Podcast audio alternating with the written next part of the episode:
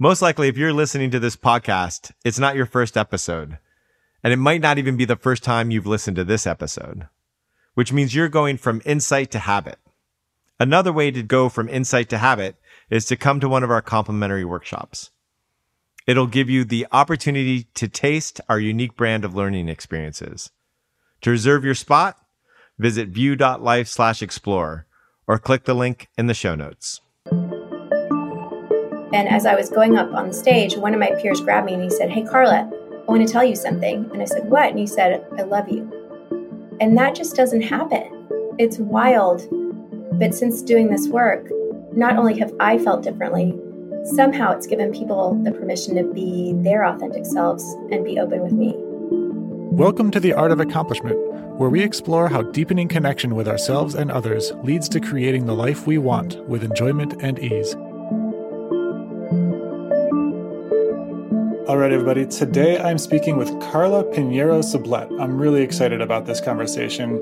Carla is the Chief Marketing Officer and Senior Vice President at IBM. She's also a recognized leader in building a better society by the Aspen Institute, serving on their Board of Trustees, and as a member of its Henry Crown Fellowship class of 2016. The following year, she was named a Woman to Watch by Inc. magazine.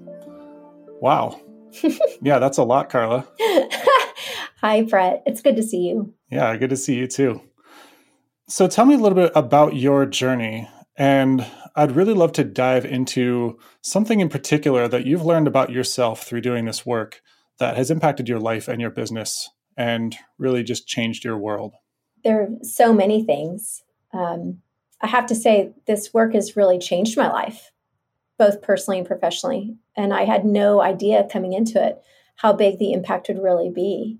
Uh, but I, I'm truly grateful because it has transformed every aspect of my life and, and really had a very positive impact on the relationships that I have. Tell me a little bit about what what Carla was like prior to encountering this particular form of development of uh, of exploration, and what brought you to it. What what brought you here? Yeah, so I was already at an inflection point leading up to the work, but prior to that inflection point, I would say I was a super intense individual, uh, very driven, very defined by my work and my job.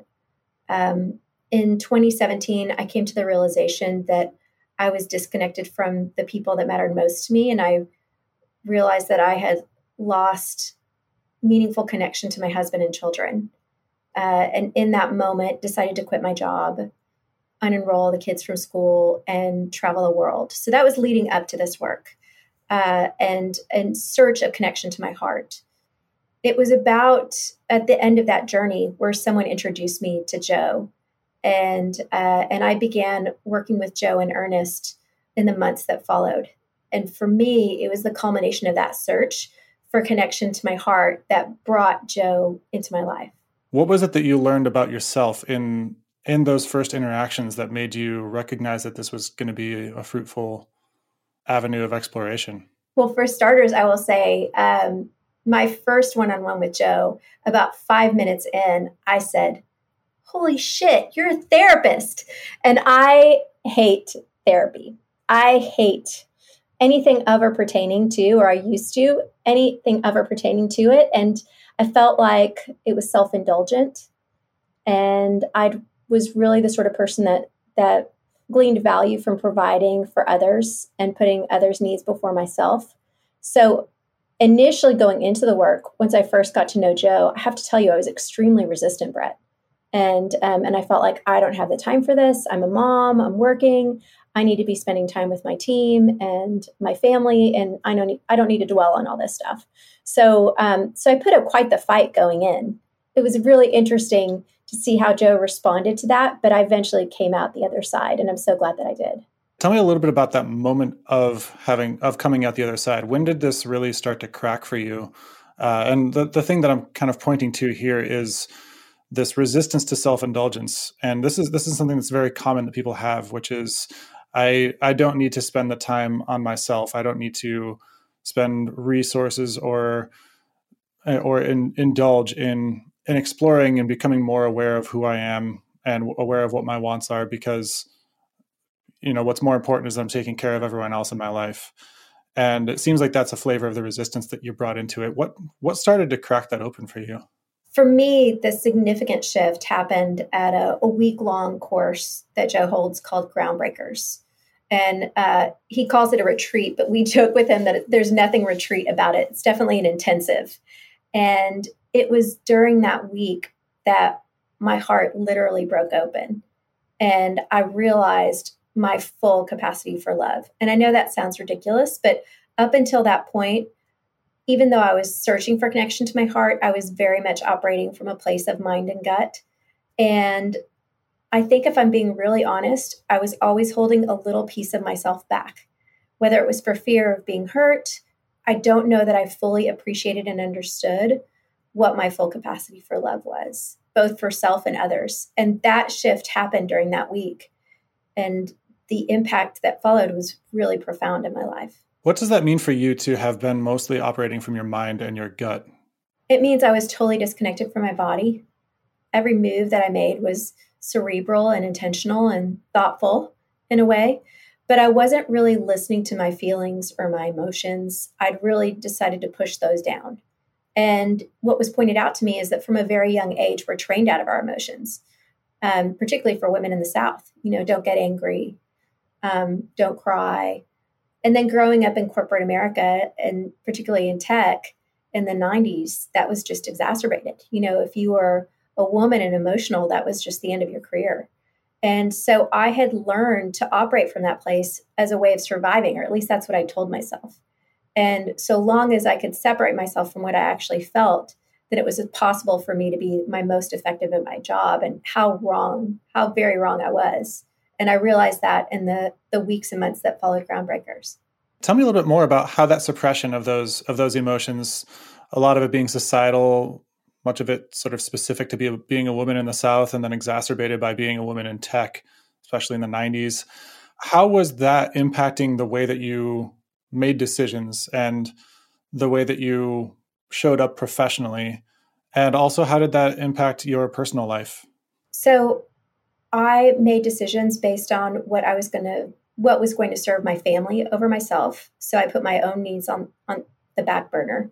But then something really interesting had started to happen, Brett, as I got older and and more recently was I started to realize that decision making became difficult. I started to loop and get stuck. And I I learned through this work that that was a sign of emotion that needed to be moved and it was extremely clearing for me once I ha- let myself have access, once I was able to, once I learned to have access to things like fear and grief and anger, it was immensely clarifying. And it enabled me to make better decisions. And, and it was a massive gift. And with that came along a tremendous amount of joy and love. So you, you mentioned at at this uh, groundbreakers retreat that your heart broke open and it sounds like this was a rapid experience that happened sort of in a in a moment and suddenly you became aware of how much capacity you had to love that had already been there all the time but you just hadn't been connected to and i'm curious in that moment what was it that opened up in you what did you what did you see that you hadn't seen before and how did you come to see it so i can explain what happened to you and then i can explain maybe brett what happened after the fact it's a little bit hard to describe but um, after the exercise that we did, um, we were moving, we were moving grief, and anger came up for me. I should say rage came up for me, which quite shocked, quite surprised me. It shocked me, and I had a pretty significant emotional release. And at the end of that release, I was, I was laying on a mat, and I looked up to see one of my colleagues come into the room, and his face looked like that of a little boy and I stretched out my arms to him. And he came down on the mat and curled up in my arms almost like a child. And this is someone who's much larger than I am. And throughout the week, he'd mentioned to us that he had a lot of trouble sleeping. He was struggling with insomnia. And as soon as I held him, his whole body collapsed and he went boneless and started to snore. He fell completely asleep. And we started to laugh about it. After the fact, when we were debriefing, I expressed the fact that I felt my my heart had broken open and that I just was really feeling this overwhelming sense of love. And my friend and peer in the group said, and I was the first recipient. I felt it wash all over me. So it wasn't just something that I was feeling, the people around me were feeling it too. And the response was really beautiful. Hmm. And then coming out of that week, the very first thing, I kind of broke the rules. We were supposed to kind of do a slow reentry. And I went straight into hosting an offsite for our CEO and my peers uh, remotely via Zoom because it was in the middle of COVID. And so there I was at 6:30 in the morning from Tahoe, rounding everybody up on the Zoom call and doing a check-in. And we get to me for the check-in. And Brett, I'll be damned if I didn't burst into tears. I mean, huge sobs. And prior to this, I would say I'd cried maybe three times in the last 15 years the birth of my children and the death of a friend. Hmm. So to have this sort of emotion on this call was pretty remarkable. So in response to those tears, one of my colleagues on the on the call said, "Hey, I'd really like to hug you right now. Would it be okay if we hugged you?" And everybody went up to their screens and hugged their cameras and then we went on with our day. It was really powerful. And even my boss's coach was on the line and he texted me on the side and was like, Holy cow, what did you just get out of? Did you have an ayahuasca experience? You're like totally transformed. And uh, he was like, Your energy is so different and it's beautiful. And uh, at the end of that day, we were doing a checkout. And one of my peers said, I just want to say how much I admire Carla. And whenever I'm stuck and trying to figure out what to do, I think about her and what she would do. And again, I started to bawl again. And the closeness that that brought from that team moving forward was really, really powerful. It was also my realization that I needed to leave that job, and my boss saw straight through me in that moment. So that's what the work looked like. Yeah. What, what was that like to have had that realization and also have your boss see straight through you? I, was, I assume that what you mean by that is he saw that you saw that you needed to leave that job? Yeah, as soon as the meeting ended, he called me and he said, "What time do you land?" And by the time I landed, he was at my front door the next day and we went on a walk. And I don't know that I had fully come to appreciate that I needed to leave my job at that point. I will tell you on that walk, I was able to state my wants and needs very clearly without any shame, which was super empowering. And I will say that since when the time did come for me to leave, I felt like I had spoken my piece. So um, it was a tremendously clean and high integrity way to exit a, a role, and um, and I felt really good about it. And I also maintain relationships with that team to this day. And funny enough, I ran into members from that team at my first speaking engagement coming out of COVID. And as I was going up on the stage, one of my peers grabbed me and he said, Hey, Carla, I want to tell you something. And I said, What? And he said, I love you. You know, and that that just doesn't happen. You know, it's it's it's wild. Uh, but since doing this work, not only have I felt differently, somehow it's given people the permission to be their authentic selves and be open with me. Yeah, that that moment that you had described at Groundbreakers, where you know a grown man you said colleague uh, was it was he actually a, co- a work colleague of yours or a, a, colleague in the in the program? He was part of the l12 group. So i'm part of uh, joe hudson's l12 group. So it's me plus 11 other folks that he coaches. And it was one of our l12 colleagues so as a colleague in the program not somebody that you work with but you had you had the experience of a grown man curling up in your lap and you seeing him as more than just a grown man but as a child and finding your capacity to love him in all of what he was in that moment. Clearly, other people saw it and they felt it and they described it. And I'm curious how that impacted the way that you see how you saw your boss, for example, when you came back and when you went for that walk with him.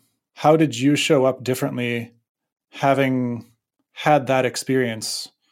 With a tremendous amount of compassion and understanding and patience. Now, when I see that people are in fear in the workplace or that they're grieving something or that they're angry about something, I can see it for what it is and not be triggered by it and not take it on. and show up in a way that that holds it for them if they need me to, but is not consumed by it. And I think you know, Brett, one uh, one of the other big changes in me was going into the work because you know I saw myself as always giving to others, but in reality, what I was doing is managing everybody and managing everybody's emotions and trying to keep everybody happy. And letting go of that has been massive because what I didn't realize is is that that wasn't fun or enjoyable for the people that I love. And you know, I thought I was serving them all this time, but in reality, I was. It doesn't feel good to admit, but it was a form of manipulation. Yeah, I'm curious how how much dropping that projection, dropping that that way of relating makes it so that others could show up and tell you, "Hey, I really want to tell you that I love you." Yeah. Because they might feel that that is something that you might receive uh, and not be contrary to whatever plans or management you have for them. That's exactly right. I mean, when you get out of the way, it's really remarkable what happens.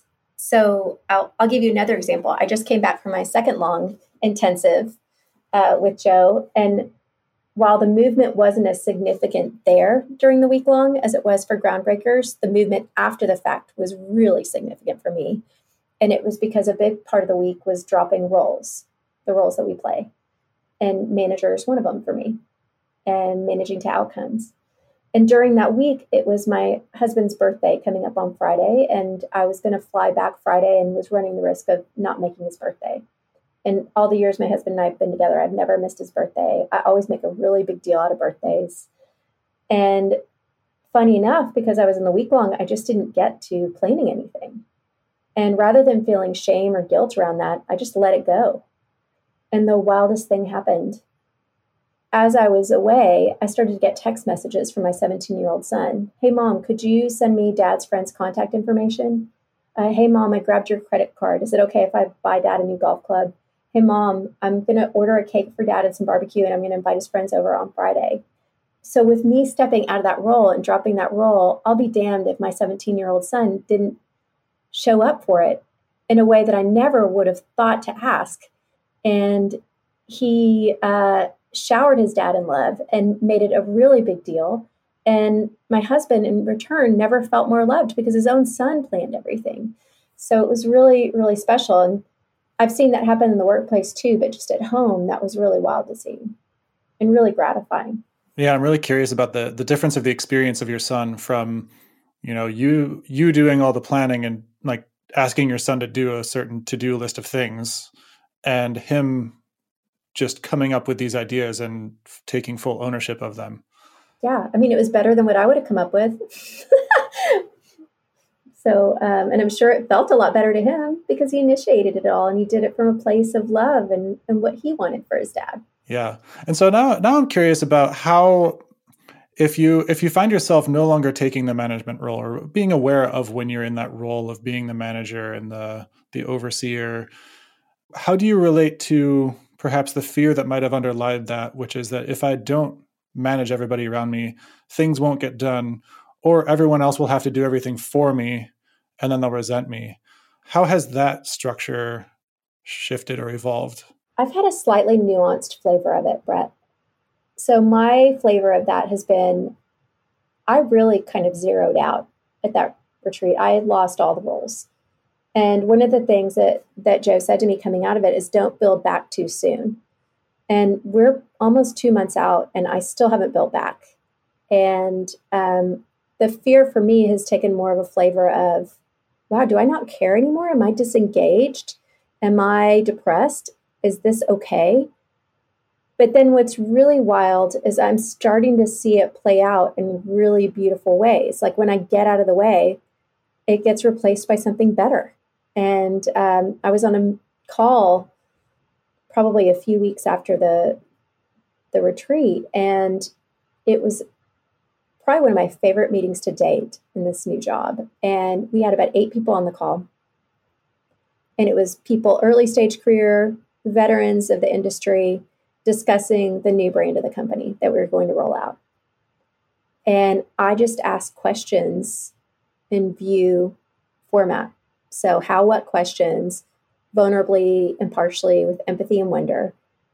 And through that, something which I've recently learned to be called group intelligence took over. And the group began to push each other and challenge each other and debate and push further. And title didn't matter, level didn't matter. And we got to the best possible outcome. And all I did was just facilitate. I asked I asked questions. So that's what it looks like now versus before I would start the call with, hey, here's what we need to achieve before this call is over. This is what I think we should do, blah, blah, blah, blah, blah, and really start to dictate. And this was very different. And it was what came out on the other side was much better than what I could have envisioned or what I would have planned myself. And it really did leverage the group. So the the sum of the parts were greater. Yeah. How much how much have you seen that trickle down in the teams that you manage and then the way that they show up to the teams that they manage? How has that permissioning of letting go of that role and facilitating the group intelligence how has that percolated through the through the team or through the company, if at all, uh, regardless of others having contact with with this work directly through Joe, or just just being in contact with you and experiencing your change? It's a few different ways. I had a peer tell me early on, probably well, a few months in, offered to give me some feedback, and I said, "Yeah, of course, please." And he said, "I love your feminine vibe." you have brought this energy to our team that we really needed. We were just a ton of testosterone, and now you bring humor and you laugh at yourself and you're vulnerable when you don't understand something. And if you don't get something right, you say how you're going to fix it. And and he said, and you've given us all permission to do the same. And it's been super fun to have you on the team, and I'm grateful that you're here. And that for me was just like, wow, that was the most, that was the ultimate compliment. That felt amazing. The other way that I've seen it show up is interestingly enough, I'm triggered when people don't ask questions, when people talk at each other. And I've started to say it out loud. And so now members of my team and my organization are starting to ask how, what questions, even though they haven't been through view, they're starting to see me do it and they're starting to model it. And then the last part I would say, Brett, that I'm seeing is I'm start, starting to see more emotion and love and openness with emotion. I just pulled my team together for the first time in person. And the first thing that one of the people on my team noticed was, wow, there is a lot of emotion in the room. And I, and I said, absolutely. And that's awesome. You know, people are really expressing themselves vulnerably. And I almost wonder if it's not just related to me and the work, but also related to this time that we've just been through.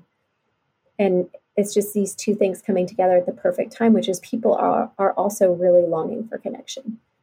So I think that makes people more open to me in this state. With the way that you'd seen people in that role, having that role fall away, now it sounds like you're able to see a deeper level of what people want and what they need rather than just seeing what they want or need from a to do list standpoint or from getting things done. You're also seeing a deeper layer of what their emotional needs are and that underlying social mammalian need for connection that we all have and that's it sounds like that's really helping you to really see more of the the value and the potential in a team as well as show up in a way that brings people together to be communicating in a more effective way yeah and i'll i'll, I'll even add something to it brett so i've come to learn that my wants and needs are the wants and needs of the organization. Mm. So I feel that it's my responsibility to express them, whereas before I push them down. Mm, right. And now, when my team is expressing their wants and needs, and sometimes I have to pull it out of them, I literally validate them by saying, hey, if you are feeling a certain way, it's because your team or your organization feels that way. And you owe it not only to yourself, but to them to say it out loud. It doesn't have to be perfect, it can be messy, but let's talk about it. The other thing that we talk a great deal about is, and this was something that one of the L12 colleagues said that has really stuck with me. How cool is it that your body shines a light on the very thing that you need to deal with? So if there's discomfort in your system, if you literally don't feel good about something, if there's resistance or friction in you, that's a thing we need to go deal with. Let's go unlock that and uh, and I've made an open invitation for folks to bring those things out into the open. it sounds like that journey through the fear of self indulgence has unlocked your ability to see others' needs as valid. Whereas when when you were living in living in the belief system that your needs, getting your needs met, doing therapy with yourself would be self indulgent, and that you needed to take care of others, there also seemed to be this way that you saw others as not being able to take care of their own needs and if they did that might be self-indulgent perhaps and that projection started to fall away when you started to really let yourself have needs and let yourself honor your feelings as something pointing to some deeper truth for you that is good for your entire company or your family. Oh my God, that's so profound, Brett. I had not realized that. I had not realized that until you just said it. But it's very true. And I've seen it in my own children. I've never felt more connected to my kids than I do right now. Whereas before, if one of my kids would throw a fit or be upset about something or cry, I would try and make them feel better. But now I sit with them in it. And if they feel like crying, let's cry. Let's let it out. If they feel like having an anger session, let's wail on the bed with the tennis racket. And it's been transformative. And I never realized it until you just said it. That's so crazy. I wasn't meeting people's needs at all. I wasn't validating their needs at all. I was just trying to fix it all the time. And I think that's why the response to me has been so different. Wow. Thank you. yeah, that was just a question. yeah, no, there was an insight in it. Yeah. Yeah.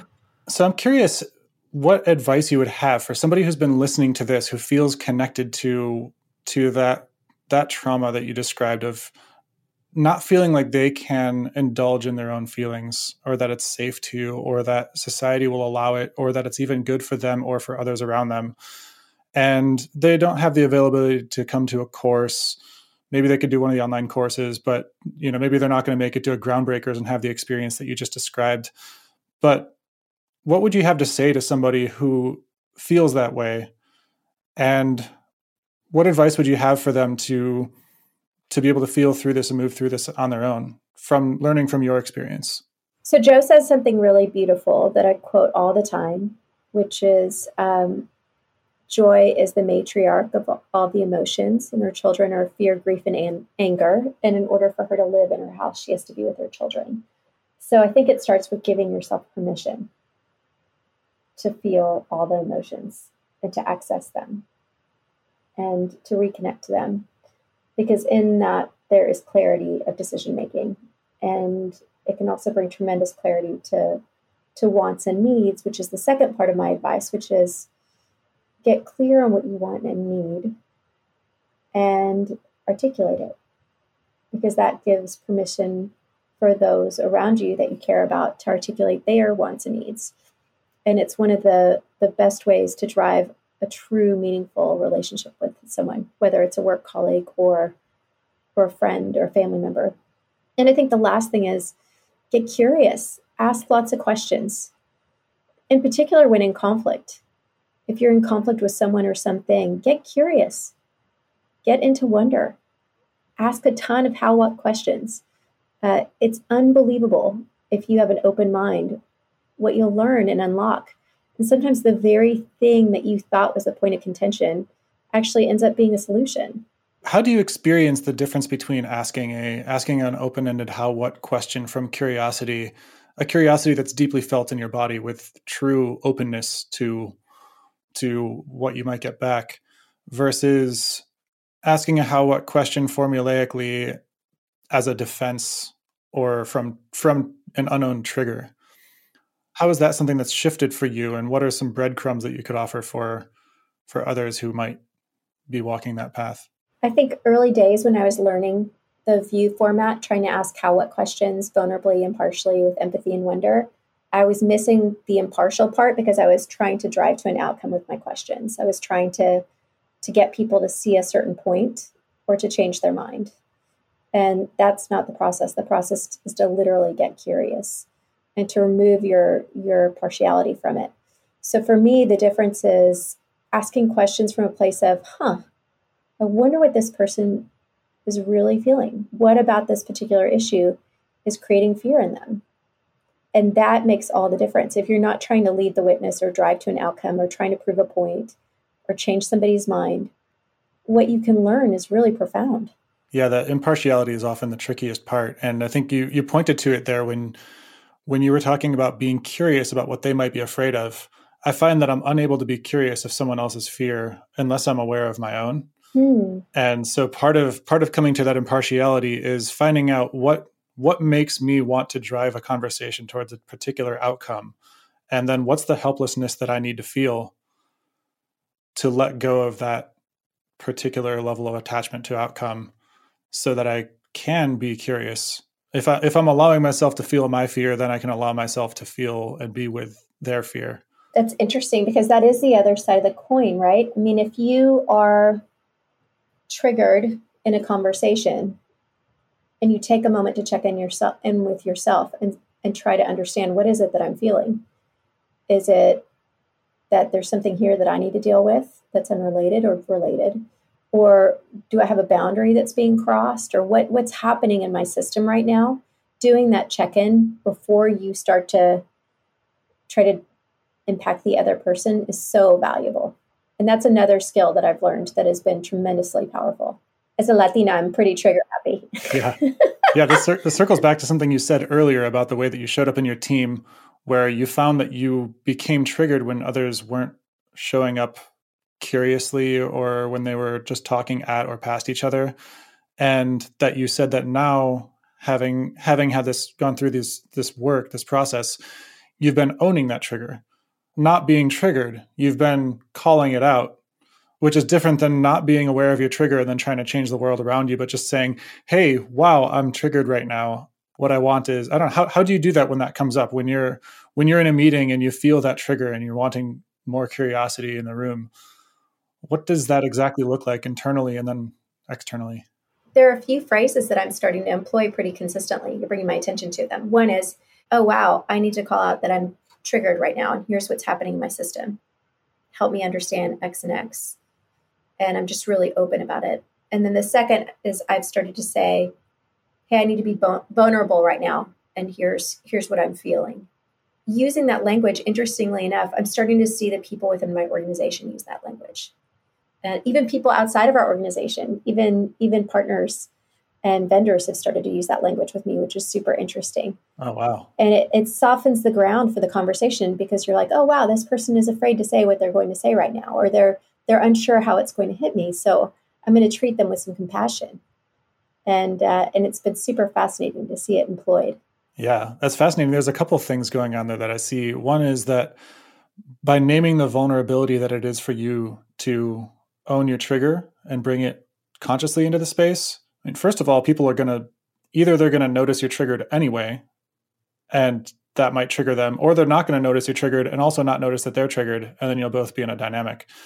And so, speaking to the vulnerability that it is for you to shine light on the trigger that is already in the room, already impacting people, then that permissions them to do the same for themselves. It does. And it's it's wild to even see the body language when you say those phrases. So you can see people go from tense to relaxed. You can see shoulders drop. You would think it would be the other way around, but people soften to the conversation when you're that open. And it, it creates an environment of trust. I also noticed something something about the way that you describe this this language and the way that you the way that you bring the trigger up is that I don't feel any implication that somebody needs to change it for you.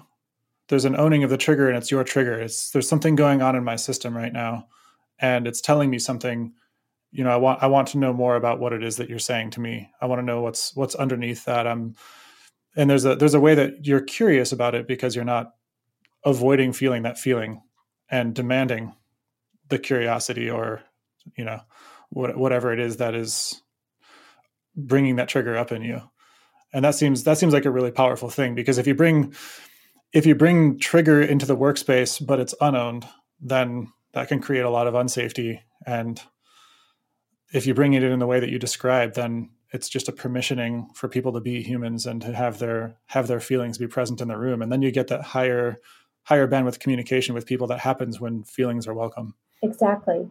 And I want people to realize, yes, there are going to be things that trigger you every day, all day. and this is a safe place and you can tell me if i've triggered you if someone else has triggered you um, it's information it's been really fun to watch people open up in that way i think the other thing that i've done brett is um, i used to pre this work i used to say okay there's an action here i want to give an action and here's the action and here's who has to do it now i just say i want and need x yeah how does that how does that land in people differently from the first way? The first few times it was interesting, no one picked it up. and because they were so used to my saying, there's an action here. Uh, but now it's really happening, which is super cool, is folks will respond with, instead of me kind of giving an action to somebody that's aligned to their job function, now folks who actually want to take on the challenge regardless of their function will jump in and be like oh that's what you want me to i think i can help i got you. Or even better sometimes i'll have multiple people say you know what carla we're going to go work on that together and we'll come back to you which has been super cool to see too. Yeah that seems like it, it lets go of some of the requirement for you to coordinate the room and allow more of that group intelligence to come up exactly where there's an impulse in somebody they can just jump in exactly yeah, that's fascinating. So, to close this up, I'd love for you to tell me a story of how you showed up in your family in this new way that you bring your triggers into this space. Either your own trigger or maybe somebody in your family who was kind of modeling this uh, or who kind of picked this up or was permissioned by the way you showed up to to really own a trigger in a way that was super healthy for the for the relationship. Well, I'll tell a funny story and then I'll tell the real story. When I when I first started to do the work, my daughter would get upset at things and if I would start to manage her, she would stop me and say, "You told me to express my emotions. I'm trying to express my emotions," and uh, and so it was really sweet because she would call me out on it if I would ever revert back. I think the the biggest response was what I said earlier, Brett, was the dropping of roles has created space for my husband and daughter and son to step into different roles. The family dynamic is different, and there's a lower level of anxiety in the family dynamic. And I feel extreme, extremely connected to my children. I even find that my children are more affectionate with me than ever before. We've always been an affectionate family, but it's a big deal when your 17 and 14 year old are still affectionate with you and there's a real deep connection there. And I think the last piece, and this is probably one of the ones that is the most special to me, is my kids are really honest with me. They talk to me about stuff that most teenagers don't talk to their parents about. And there's this mutual respect and openness there that I always dreamed of having with my kids, but now is actually playing out. Wow. And we talk about all the things you're not supposed to talk about with teenagers and really openly and it's really beautiful. Yeah, that's that's amazing. I'm curious how how rapidly that shift occurred in your relationship with your kids. Coming out of the first groundbreakers, it was immediate. Much like my friend and colleague described my love washing all over him, I could see that happening with my family. And I could see their response to me. So you, you showed up and without having created any new history of experience with them. They just saw, they felt you in a in a different way, and that allowed them to that permission them to open up. Yeah, it was energetic. And then coming out of this second one, I would say um, the shifts have been even greater, and it's just accelerated. Been really, really a huge gift for me personally and professionally, because we're one person. That's the other gift of all of this is, you know, there's no work persona and home persona. It's all one person. Yeah. We take all this stuff from home into the workplace and vice versa. Yeah. And if we if we don't own that we bring our personal life into the workplace, we pretend that they're separate, then we just show up with a bunch of unspoken subtext that gets in the way. That's right. And undermine ourselves and our teams. Well, thank you so much, Carla. I really, really love this conversation, and I'm so glad that you joined us. Thank you. This has been such a gift, Brett. I really appreciate it. Thanks for listening to The Art of Accomplishment. If you enjoyed what you heard today, please subscribe and rate us in your podcast app. We'd love your feedback, so feel free to send us questions or comments. You can reach out to us, join our newsletter, or check out our courses at artofaccomplishment.com.